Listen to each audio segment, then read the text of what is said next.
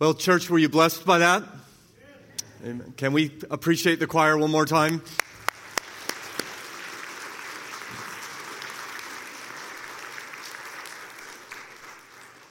I'll tell you, really primed the pump. I'm ready to preach, so I hope you're okay.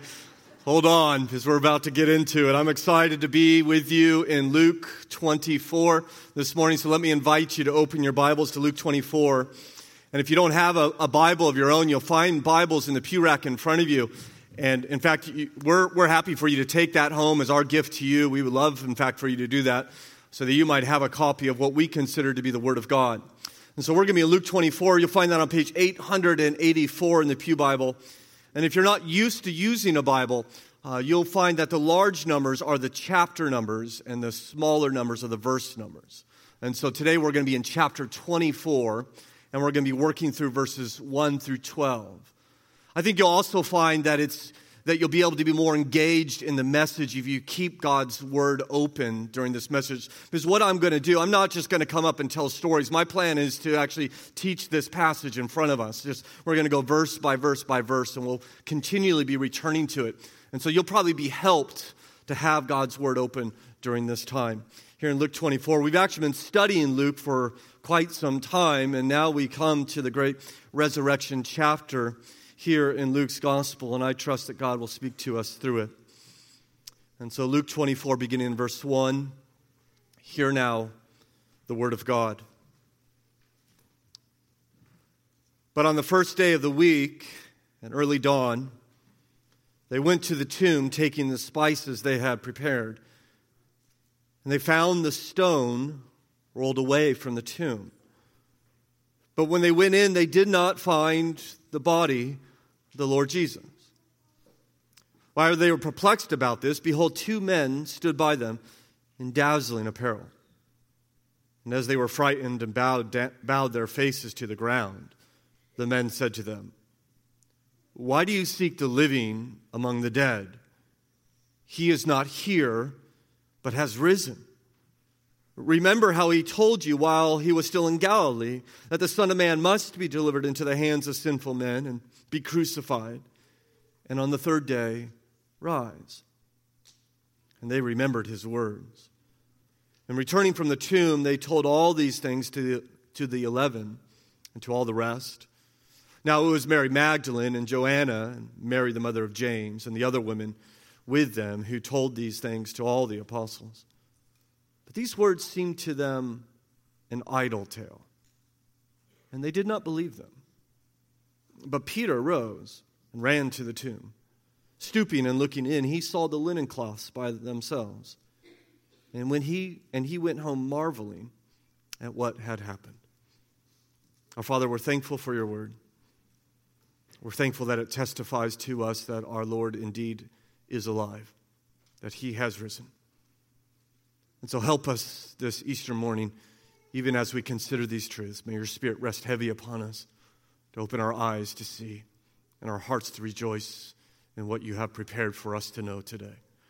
For we ask it in Christ's name. Amen. In the year 479 BC, Confucius died at age 72. He was revered and the time of his death. In fact, Confucius has the longest standing family lineage in the world. The 80th generation was born in Taipei on January 1st, 2006. Buddha died, respected, and celebrated at age 80. He was surrounded by his disciples when he passed. He had achieved enlightenment, according to them. That's why he is called the Buddha. Muhammad died at age 63, his head being cradled in the lap of his favorite of his 13 wives after he had united Arabia into one kingdom. Moses died at 120. He died overlooking the promised land after leading the people of Israel out of bondage from Egypt. All religious leaders die, and all of them die in comfort. All of them die being honored by their followers. All of them die after achieving victory over their enemies. All of them die imparting wisdom as they pass. all except Jesus. Jesus, as you know, didn't make it to 120 or 80 or 72 or even 63, but he died in his early 30s. He was not surrounded by admiring disciples. They had either betrayed him, denied him, or abandoned him. Instead, he was surrounded by soldiers that struck him and spit upon him, and criminals that cursed him, and religious leaders that mocked him. He didn't die in private. He was stripped naked and hoisted up in the sky for all to see. He didn't die in comfort. He was tortured. He did not die imparting wisdom. He died screaming. He died screaming that God had forsaken him. Why would anyone look at this man and say, That's the faith for me? That's the one I want to follow. All other religious leaders, you look at them and it looks by all, all evidence that they're blessed by God, doesn't it? That they all die in comfort, surrounded by loved ones, and their passing is peaceful and beautiful and full of wisdom. And we might look at them and say, okay, that's the example I want to follow. That's the life I want to follow. Jesus died alone. He died young. He died in shame. He died in agony. Why would anyone follow him? Well, there is only one reason. His followers tell us again and again and again. They follow him because he rose from the dead. I hope you see that there is nothing like this in the world's religions. That this is utterly unique. That it is very popular today to say, you know, all religions are basically the same right? And, and, and Christianity is the same the, all, as all the other religions, just has a nice big Jesus bow on it. But, you know, the songs are different and the, and the traditions are different, the rituals are different. But at the core, we are told, all religions basically teach the same thing. You know, that belief is not modern. We might, we might think, okay, we came up with that, us Westerners, but it's actually very old. It was actually the belief back in Jesus' day. It, Christianity started in that pluralistic environment, that, that people would take little pieces of different faiths and say, I like this, and I like this, and I'll add this to, to myself. In fact, Paul, the Apostle Paul, was what's preaching to a group of men, philosophers even, who had that mentality. You know, we're all searching for truth, and each religion kind of helps us in that pursuit. He preaches in Acts 17 in a place called Mars Hill. It's named after the Greek god Mars. And there is a group of philosophers, and Paul comes up to that, to that mountain and he meets with these men. And he says, Hey, I believe in one God. And, and in fact, I believe in a God that, that doesn't live in temples. And I, I, think we should love this God, and I think we should follow this God, and I think we should revere this God. And all the philosophers that are up at Mars Hill were, were kind of very interested. They were loving it. They were tell us more, Paul. We want to, what, what did this God teach? And after all, we've been searching for truth, and, and each religion kind of adds its own element of truth. Tell us more. And so Paul did tell them more. In fact, he went on and said, The times of ignorance God has overlooked. But now he commands all people everywhere to repent because he has fixed a day on which he will judge the world in righteousness by a man whom he has appointed. And of this he has given assurance to all by raising him from the dead. And you know, once Paul says that, they cut him off. We don't want to hear anymore.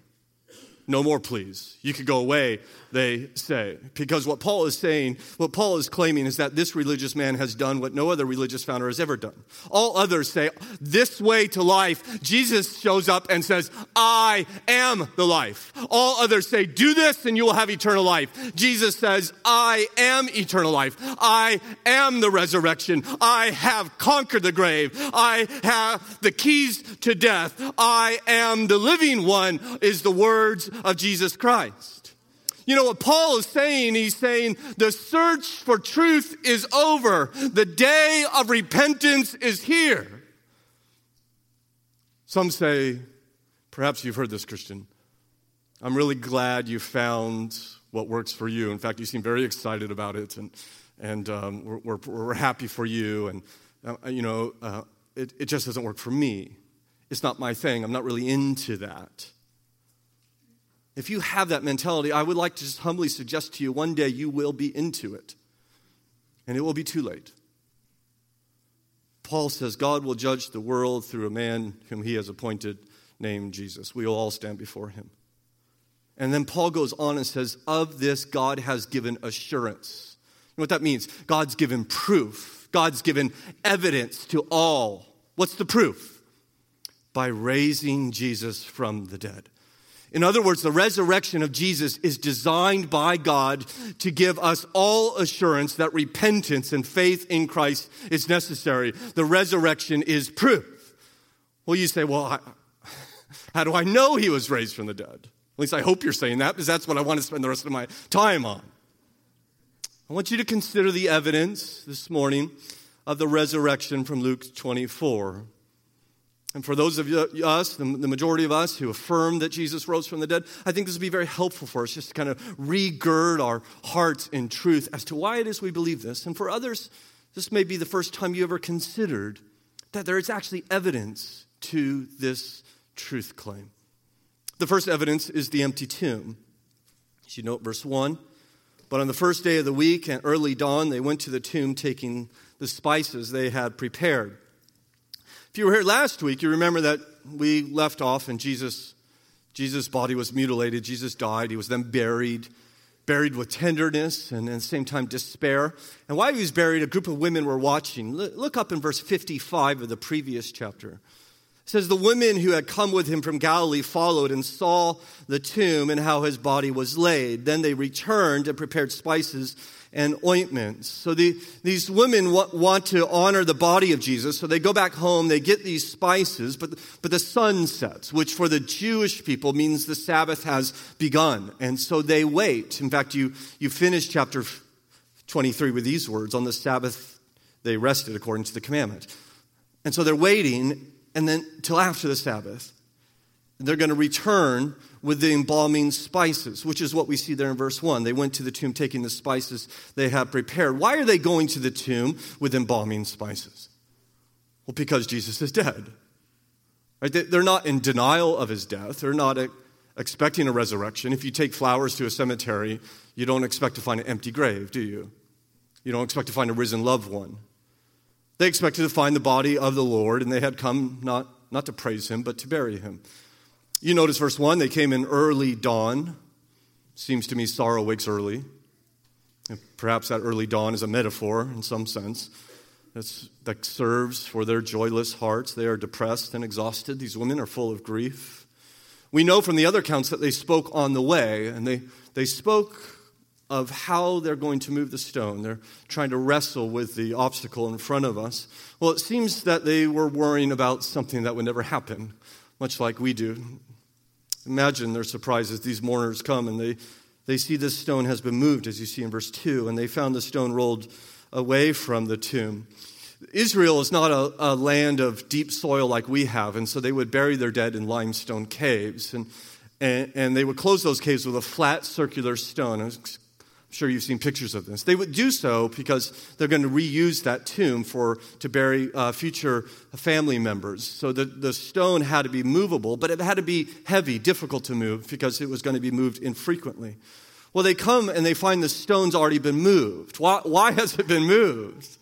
Well, my friends, it's not to let Jesus out. No stone will stop him but it is to let them in, isn't it? It's in fact to let us in and the world in to discover what they found. In fact, they will find a discovery that will change their lives. In fact, what we see in verse 3 not only change their lives, but it will, it will change the world.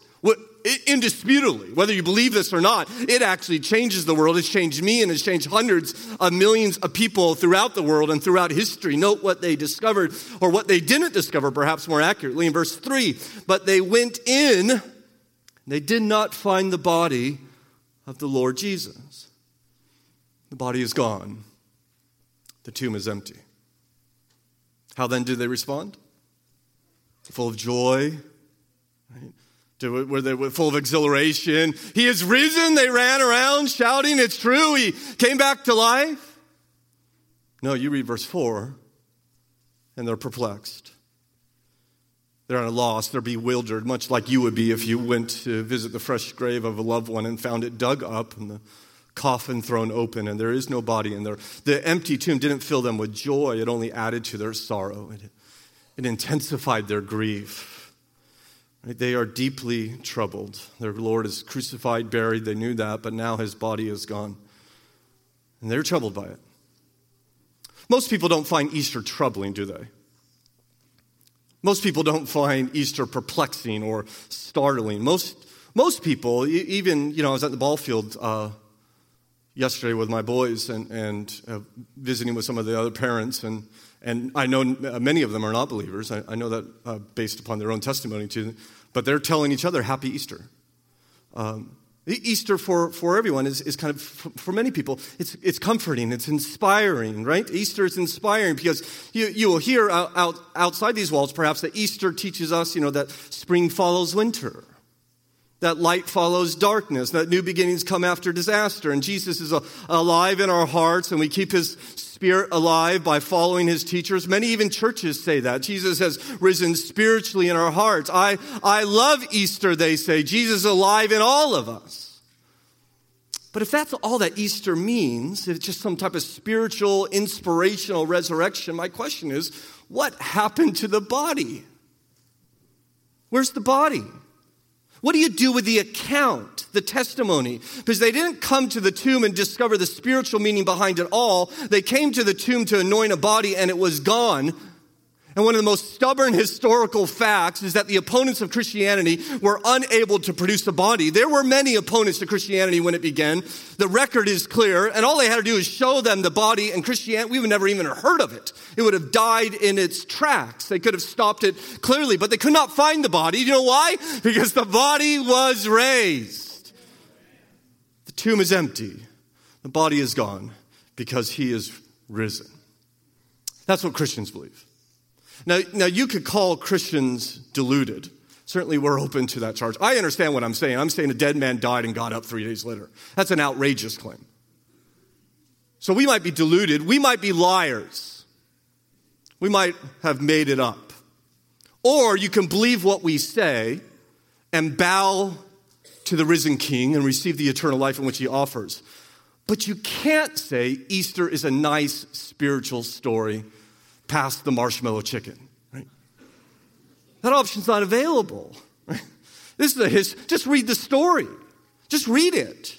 You can't say Christ, you can't say Christianity is like all, all, the rest of other religions. That option is not open to you. Either Christians are deluded, either we're imbeciles, or Jesus actually rose from the grave and he holds the keys of death. Those are the two options. In fact, Sir Norman Anderson, the professor of Oriental law at the University of London, has explained Easter is not primarily a comfort, but a challenge.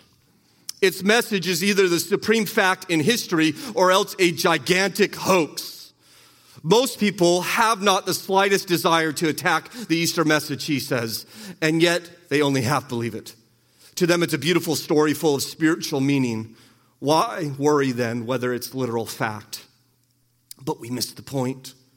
Either it is infinitely more than a beautiful story, or it is infinitely less. If it is true, then it is the supreme fact of history, and to fail to adjust one's life to its implications means irreparable loss. But if it is not true, if Christ has be not risen, then the whole of Christianity is a fraud foisted on the world by a company of consummate liars or at best deluded simpletons. Those are your options. In fact, I love Sir Norman Anderson's little pamphlet, The Evidence for the Resurrection. We actually have 50 of those little pamphlets. Take you less than an hour to read. Our ushers will have them as you leave this morning, especially for if you're visiting. I would encourage you to grab one of those, or if you know someone that might read one of those. It's a beautiful description as to why we believe the evidence is in. If you listen, if you find Easter inspiring, you don't understand it it will either fill your heart with pity for Christians or fear, or it will send your heart soaring with joy. But it is never simply inspiring or comfortable. That's what the empty tomb tells us. Of course, that's not all that they saw. They also saw uh, this angelic presence. Consider, secondly, the angelic witness. As you see in verse 4, while they were perplexed about this, behold, two men stood by them in dazzling apparel.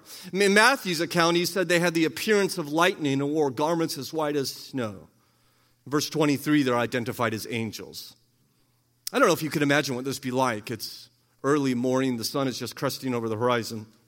You go to a cemetery, see a stone rolled away from the tomb. You walk into the tomb, and the body is gone, but all of a sudden you realize you are not alone. There are two men in that tomb, and they are radiating light. What do you think you would have done? I think I would have turned and ran, changed my clothes later. Right? These women, though terrified, are more, far more committed than I would be, as you see in verse 5. And as they were frightened and bowed their faces to the ground, they bow before these divine messengers. Please understand, whenever you read in the Bible, angels are scary. Uh, I, I point that out because if you spent too much time in a Christian bookstore, you will forget it. Angels are not winged, feathery creatures with long flowing hair. They are not chubby babies in diapers flinging arrows. Angels are terrifying every time they see them. What will be like when the risen Lord, according to Scripture, returns with the innumerable army of heaven? Just like he said, they will see the Son of Man coming on the clouds of heaven with power and great glory, and he will send out his angels with a loud trumpet call, and they will gather the elect from one end of heaven to the other. There are 10,000 times 10,000. They are uncountable, and they obey every word of our risen Lord. And here these brilliant angels descend from heaven with a message concerning their Lord, the Son of God. As they ask there in verse 5, you know what they say? Why do you seek the living among the dead? Ladies, why are you in this tomb? They ask, if you're looking for Jesus. This is a rhetorical question. Clearly, they're not looking for information. They're trying to get them to look. This, this is totally inappropriate for you to be here looking for Jesus. It's like going to a scrapyard to find a car, or perhaps more to the point, it's like going to a cemetery to find a spouse. It's inappropriate, right? Why are you looking for the living among the dead? Well, they are because they thought Jesus was like any other religious leader, dead. And the angels say, Why are you treating him like all the rest, that, that his truth goes marching on, but he doesn't? Why are you here? They ask. Well, before the woman can answer, the angels give their own answer, and they share words that have been shared every Easter for 2,000 years, as you see in verse 6. Words we have shared already. He is not here, but he has risen. He is risen, they say. Now, Christians, I understand you've heard this many times, and we have said it many times already this morning, but just imagine for a moment that you hear it for the first time there at that tomb from the mouths of the angels with your heart fully expecting to find your dead Lord. Don't let the familiarity of this truth rob you of its wonder and joy. What must they have thought as they encountered these angels and they said, He is alive. Don't look for him here, they said. Go. He is not here. He has risen. You know, God sends the angels to announce the birth of Christ, and then they come to announce his resurrection. In fact, this should not have surprised them. It's just as the Lord had said. The angels re- remind them of that. You read on in verse 6 Remember how he told you while he was still in Galilee that the Son of Man must be delivered into the hands of sinful men and be crucified, and on the third day rise. Don't you remember? They say. You see this little angelic jab, right? Ladies, you should have paid attention. He's already gone over this again and again. Didn't he tell you this was going to happen? Of course, he did over and over again. For instance, he announced the Son of Man must be rejected by the elders and the chief priests and be killed, and on the third day be raised. He said that again and again. He said it would happen. It, it has happened. He is risen. You realize what that means? If these angels are right, it means death is not the end that we pass through death. You say, How can we believe that? How do you know? Well, we know because Jesus was raised from the dead. And the Bible says Jesus is the first fruits of the resurrection. So there's a great harvest of resurrection coming, and Jesus is the first. He's the pledge for those who believe. His resurrection is a guarantee of our own if we have placed our faith in him. If you're here this morning, you're not a Christian, please understand that we Christians believe that one day our bodies will be raised from the dead. And we, they will be glorious and wonderful. They'll be far better than what you see right now. And they, but they will be physical. We will live upon a physical world forever. We believe this. In fact, we have certain confidence of this. We approach death not with a vague hope, but with absolute conviction that this is our destiny because our Lord said, I am the resurrection and the life. Whoever believes in me, though he dies, yet he shall live. And then he asked Martha, to whom he shared these words at the funeral of her brother Lazarus, Do you believe this? She said, Yes, Lord. I believe you are the Christ, the Son of God. I wonder if you believe that. Because Jesus has been raised, death for the Christian is a dark tunnel to the feasting hall. It is not our end. Of course, it just doesn't give us hope for the future. It changes our lives now. Do you understand that because Christ is raised, you can sacrifice? You understand you don't have to live to maximize your ease and comfort. You could actually voluntarily bring hardship and suffering into your lives for the cause of Christ and the help of others because everything you sacrifice in this life will be made up a thousand times in the future to come. Do you realize this should give you joy even in the midst of hardship and persecution because great is your reward in heaven? Or this ought to make you more forgiving because you understand the reason why you shall inherit eternal life is because you have been forgiven much far more than anything you've called to forgive others. This ought to give you hope in pain because the decay of your body is just simply a prelude to its glory. It ought to give you hope in sadness because you are going into a day where there'll be no more mourning or crying or tears, where the former things have passed away. It ought to give you hope in conflict because one day, you know what? All the spears will be turned into pruning hooks and war will be no more. It ought to give you hope for eternity because God will be our God and we will be his people, and the glory of our risen Lord will be our light and our joy forevermore. I bring you good news this morning, Hamilton Baptist Church. Jesus is alive. The tomb is empty. He is risen. We do not follow a dead man. We follow the living one, and he holds the keys of death. And the angels come and announce this great truth. This, of course, was enough for the women. They actually recall what Jesus had taught them, as you see in verse 8, and they remembered his words. They believed, and then they went to proclaim. Consider, thirdly, the woman's proclamation. See, they can't keep this to themselves. They run off and tell the 11 apostles what they have seen and heard, according to verse 9. And returning from the tomb, they told all these things to the 11 and to all the rest. Right? They tell him he's alive. Maybe you wonder why, why do Christians seek to convert people?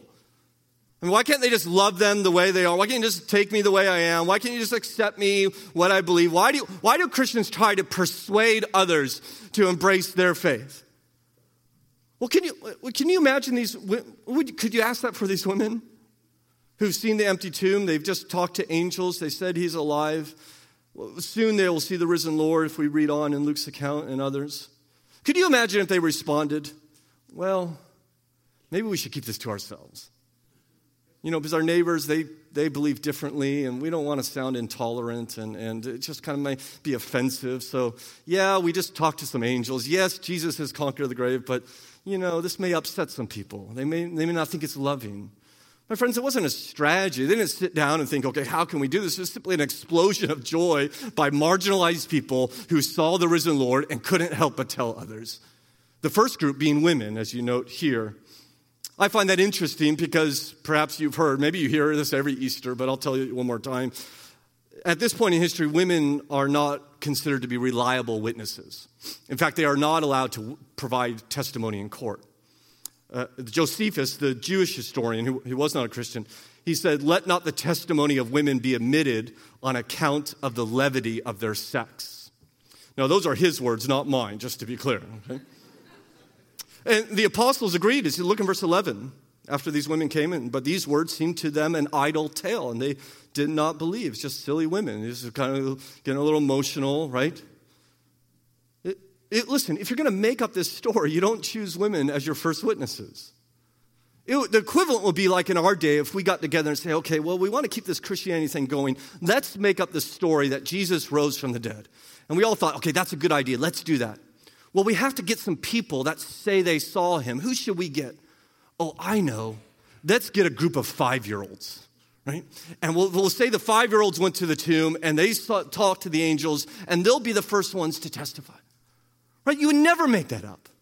It'd be unbelievable. They're not credible witnesses. In fact, 80 years after Christianity started, there was this man, a Greek philosopher named Celsus, who was the first intellectual critic of Christianity. He wrote books after books after books that tried to intellectually destroy Christianity. And the argument that he kept coming back to, that many people found persuasive in his day, the resurrection counts can't be considered true because it's based on the testimony of women. So we ought to just discard it. In fact, he wrote, and again, this is him, not me. How can we expect rational men to listen to the testimony of hysterical females? Right? And, and Celsus says this proves Christianity to be intellectually not credible. My friends, you would never make that up. If you're trying to create a legend, you're just inviting this kind of attack. The only possible explanation that the Bible in all four Gospels recounts that women were the first witnesses was because it's true. It happened. There's no other explanation to have them being the eyewitnesses unless it happened. In fact, notice Luke even names them in verse 10. Now, it was Mary Magdalene and Joanna and Mary, the mother of James, and the other women with them who told these things to the apostles. He kind of interrupts his story just to kind of give us a list of names. Why does he list these names? Well, he does so because he wants you to check it out. This is, this, is how they did footnotes. These are his footnotes. These are my references. These are the people I talk to. Not, he doesn't say, well, there's a vague group of women. He says, no, it's Joanna, you know, the wife of Herod's administrator, a very prominent man in that day. It's Mary Magdalene, very famous in that day. You know, Luke, Luke wrote this account for, about 40 years after these events took place. Could you imagine, so 40 years from now, 2058, let's say I write a book, 2058. Uh, and, and I, in the book, I say, uh, on on February 24th, 2018, Billy Graham, three days after he died, appeared in Hamilton for 40 days. And, and he went over to Josh Miller's community group. And he had community group with them. Yeah, and he, he visited with the Danielsons. He had dinner with, with the Danielsons. And he, he came over and saw Ray and Katie. And he, in fact, he came to Hamilton Baptist Church. It was a big Sunday. There was 500 people. And Billy Graham preached a sermon at Hamilton Baptist Church in front of 500 people. And he appeared uh, here and there and here and there for 40 days, and then he disappeared. And thousands of people began to read this book. Well, what do you do if you want to discredit it? Or you want to find out? You go to Hamilton and you, you find Ray and Katie. Or you talk to their children, right? You, talk, you, you, you go talk to the Millers. Hey, is it true? Or did your dad ever say Billy Graham appeared from the dead and walked around? Right? You, you would verify this. The point is, you can't make up names, put them in the, the book that, that thousands of people had read, unless these people would actually bear witness that this happened. Instead, you do what Joseph Smith did when he made up his false religion, Mormonism. He said, An angel and three apostles appeared to me and they gave me this new book and they gave me this new religion. Sorry to say I was alone, right? And uh, you're just going to have to trust me on this one. Of course, Joseph Smith is just following the example of Muhammad, who did the exact same thing. The angel Gabriel, Muhammad, said, appeared to me in private. He gave me this new religion. You're just going to have to trust me that this is what he said. That's how religions form. But no, the scripture says he publicly appeared over and over. Here are the names, go ask them. In fact, that's not the only evidence. As you see, Fourthly, the disciples disbelieve. You know, as we saw in verse 11, they didn't believe these women, but these seemed to be an idle tale, and they did not believe them. They, they, they thought this was ridiculous that Jesus rose from the dead. Sometimes we think, you know, ancient people, they're just pretty gullible. Right? Those, ain't. I mean, listen, they, will believe anything. We modern, I mean, we, we're modern. We, get, we have like iPhones and you know, we got, we got the internet, we got McDonald's, right? We, we are, you know, we're advanced. And, and these people, you know, they just don't believe anything. Well, as, you know, as much as it's fun to be condescending towards people who are dead and can't defend themselves, I would suggest to you that the first skeptics of the resurrection did not emerge in the 21st century or the 20th century, but they actually emerged in the first century. You know, the first to deny the resurrection were the apostles. Jesus' followers. You know, they may not understand gravity and modern medicine, but they didn't all have an IQ of 70. Okay, these were people and they understood people don't get up from the dead. The resurrection was as impossible for them to believe as it is for us. In fact, you notice it's the third day, and no, there's no men around. It's the women who go anoint the bodies. They hear this report, they think silly women. You know, Jesus, as I said, predicted that he would rise on the third day over and over again. Why, why is there not a single person who says, uh, you know, it's the third day? Should we just go and, and maybe look and and see. Just go check out the tomb, right? And, you know, what could it hurt? Or, or you, you, expect to read and they're, they're just anxiously awaiting the report of the women. They got breakfast all cooked and they, and they say, Well, tell us, was the tomb empty as we all expect? No, they totally disregard it. If the Bible is written by church leaders looking to consolidate power, why do you make the leaders look so foolish? Right? This is not how you build a movement. This is counterproductive. These men, by the way, 40 years later, when Luke was written, are giants in the faith. Why do they look like a bunch of meatheads? Right? totally rejecting the resurrection. Well, all didn't. There was this man named Peter, as we considered lastly and quickly, Peter's amazement. Look in verse 12. But Peter rose and ran to the tomb, stooping and looking in, and he saw the linen cloths by himself. He, and he went home marveling at what had happened. Peter, it seems, is not as quick to disbelieve as the rest. It may be because Peter has personally experienced recently Jesus' rather uncanny ability to predict the future. I don't know why. Maybe that's why he wanted to. But to his credit, he wanted to check it out. And he goes there, and what does he find? Well, he finds no body, and we read that the burial cloths remain, the linen strips, which is strange, isn't it? Because if you steal a body, you're probably not going to take time to unwrap it. And you probably don't want to carry around a naked man. Right? And yet, that's what he finds. He, he finds these linen strips. In other words, the women's testimony is holding up under his investigation. And he goes home, according to Luke, marveling. I don't think we should conclude that he believes. Uh, it's more he's baffled by it, he's thrown off by it. But eventually he's going to regain his balance, that he would believe that Jesus has risen from the dead. Jesus would actually appear to him. And he would preach just weeks later in front of thousands of men in Acts chapter 2. Men of Israel, hear these words Jesus of Nazareth, whom you crucified, and killed, God raised him up, loosing the pangs of death because it was impossible for him to be held by it. He believed. I think Peter's a good example for us. I mean, if you're skeptical, that's fine, but be like Peter and just don't dismiss it. Actually, consider the evidence. Because many, many people think, well, Christians, they just decide to be Christians one day. They kind of analyze the faith and say, well, this is kind of appealing. I think I'll, I think I'll be a Christian. I'm not sure that's true, the way people become Christians. I don't think they, we think, okay, this is a helpful faith, I'll, I'll embrace it. It's not a matter of whether it's helpful or not, it's a matter of if it's true. Is this fact or fiction? I think that's the question before us. Is this a legend or is this history? Did Jesus rise from the dead? It's not even a religious question. It's not even do you find Jesus' teaching inspiring or his philosophy challenging or his example, you know, worthy of, of your uh, following. It's a historical question. It has very little to do with religion. Did the man, Jesus of Nazareth, rise from the dead? And if you say no, my question simply would be what, what do you do with the record then? What do you do with the evidence? Because no one doubts, not even the secular scholars, that 2,000 years ago a, a new religious movement began called Christianity and that Jews, who are, were the only people on the earth that we know of that were radically committed monotheists, did the inconceivable. They began to worship a human as the Son of God. And there was no debating over decades. There was no slow development of a no religion. It just happened overnight. There was no swords, there was no army, there was no wealth, there was no powerful man behind it. Just people became radically transformed. They say they are because they saw him rise from the dead. They saw him. Or how is it that Jews who have been worshiping on the Sabbath for literally millennia change their day of worship overnight and begin to worship with Gentiles who, up to this point, they wouldn't even have in their home. And now they're worshiping together and they're meeting on the first day of the week, just like Christians have been doing for the last 2,000 years. Or how is it that they lost the tomb? Isn't that interesting? I mean, if you, I don't know if you ever traveled to Israel and you might find a tour guide that says, let me take you to the tomb of Jesus. Don't believe them. They have no idea where it is. It's lost.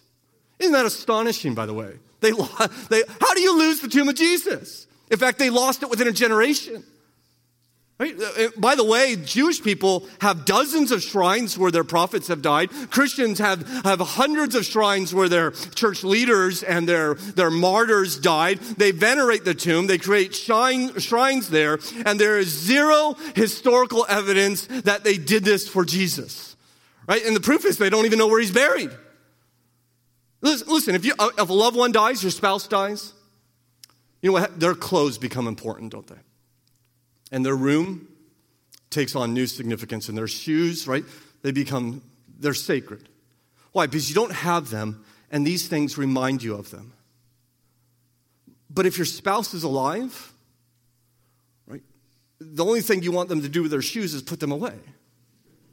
Right? What are these shoes doing out here? You don't care about their shoes. You don't care about their clothes. You're more annoyed at them than anything. If you have the person, the things that the person has don't matter. Why don't they have the empty tomb? Because it doesn't matter. They have Jesus because he is alive. He is risen. I think it was Homer who told a story thousands of years ago of a fox traveling along a forest road, a little path weaving in and out of trees. He comes upon a dark cave. And he looks and he sees many footprints are visible entering this cave. Many people have gone in. And then he hears a voice from within the cave. And it says, Come in here. The fox kind of observes things and he says, No, for I see many footprints come in, but none going out. That's just simply a picture of death. That for the marching generations, they've heeded this call, this beckoning call to enter. And everyone enters, and no one comes out. All the great kings and wise men and religious founders, they all meekly heed this call. They all walk in. Buddha entered, Muhammad and Confucius, Moses entered. They all go in, but none ever came out except for Jesus. He went in, and three days later, he emerged alive. All religions the same. Jesus simply just another good teacher, another wise man. Did he simply tell us to keep his word and follow his example? I'm afraid not. The Lord Jesus alone has come to bring you through death.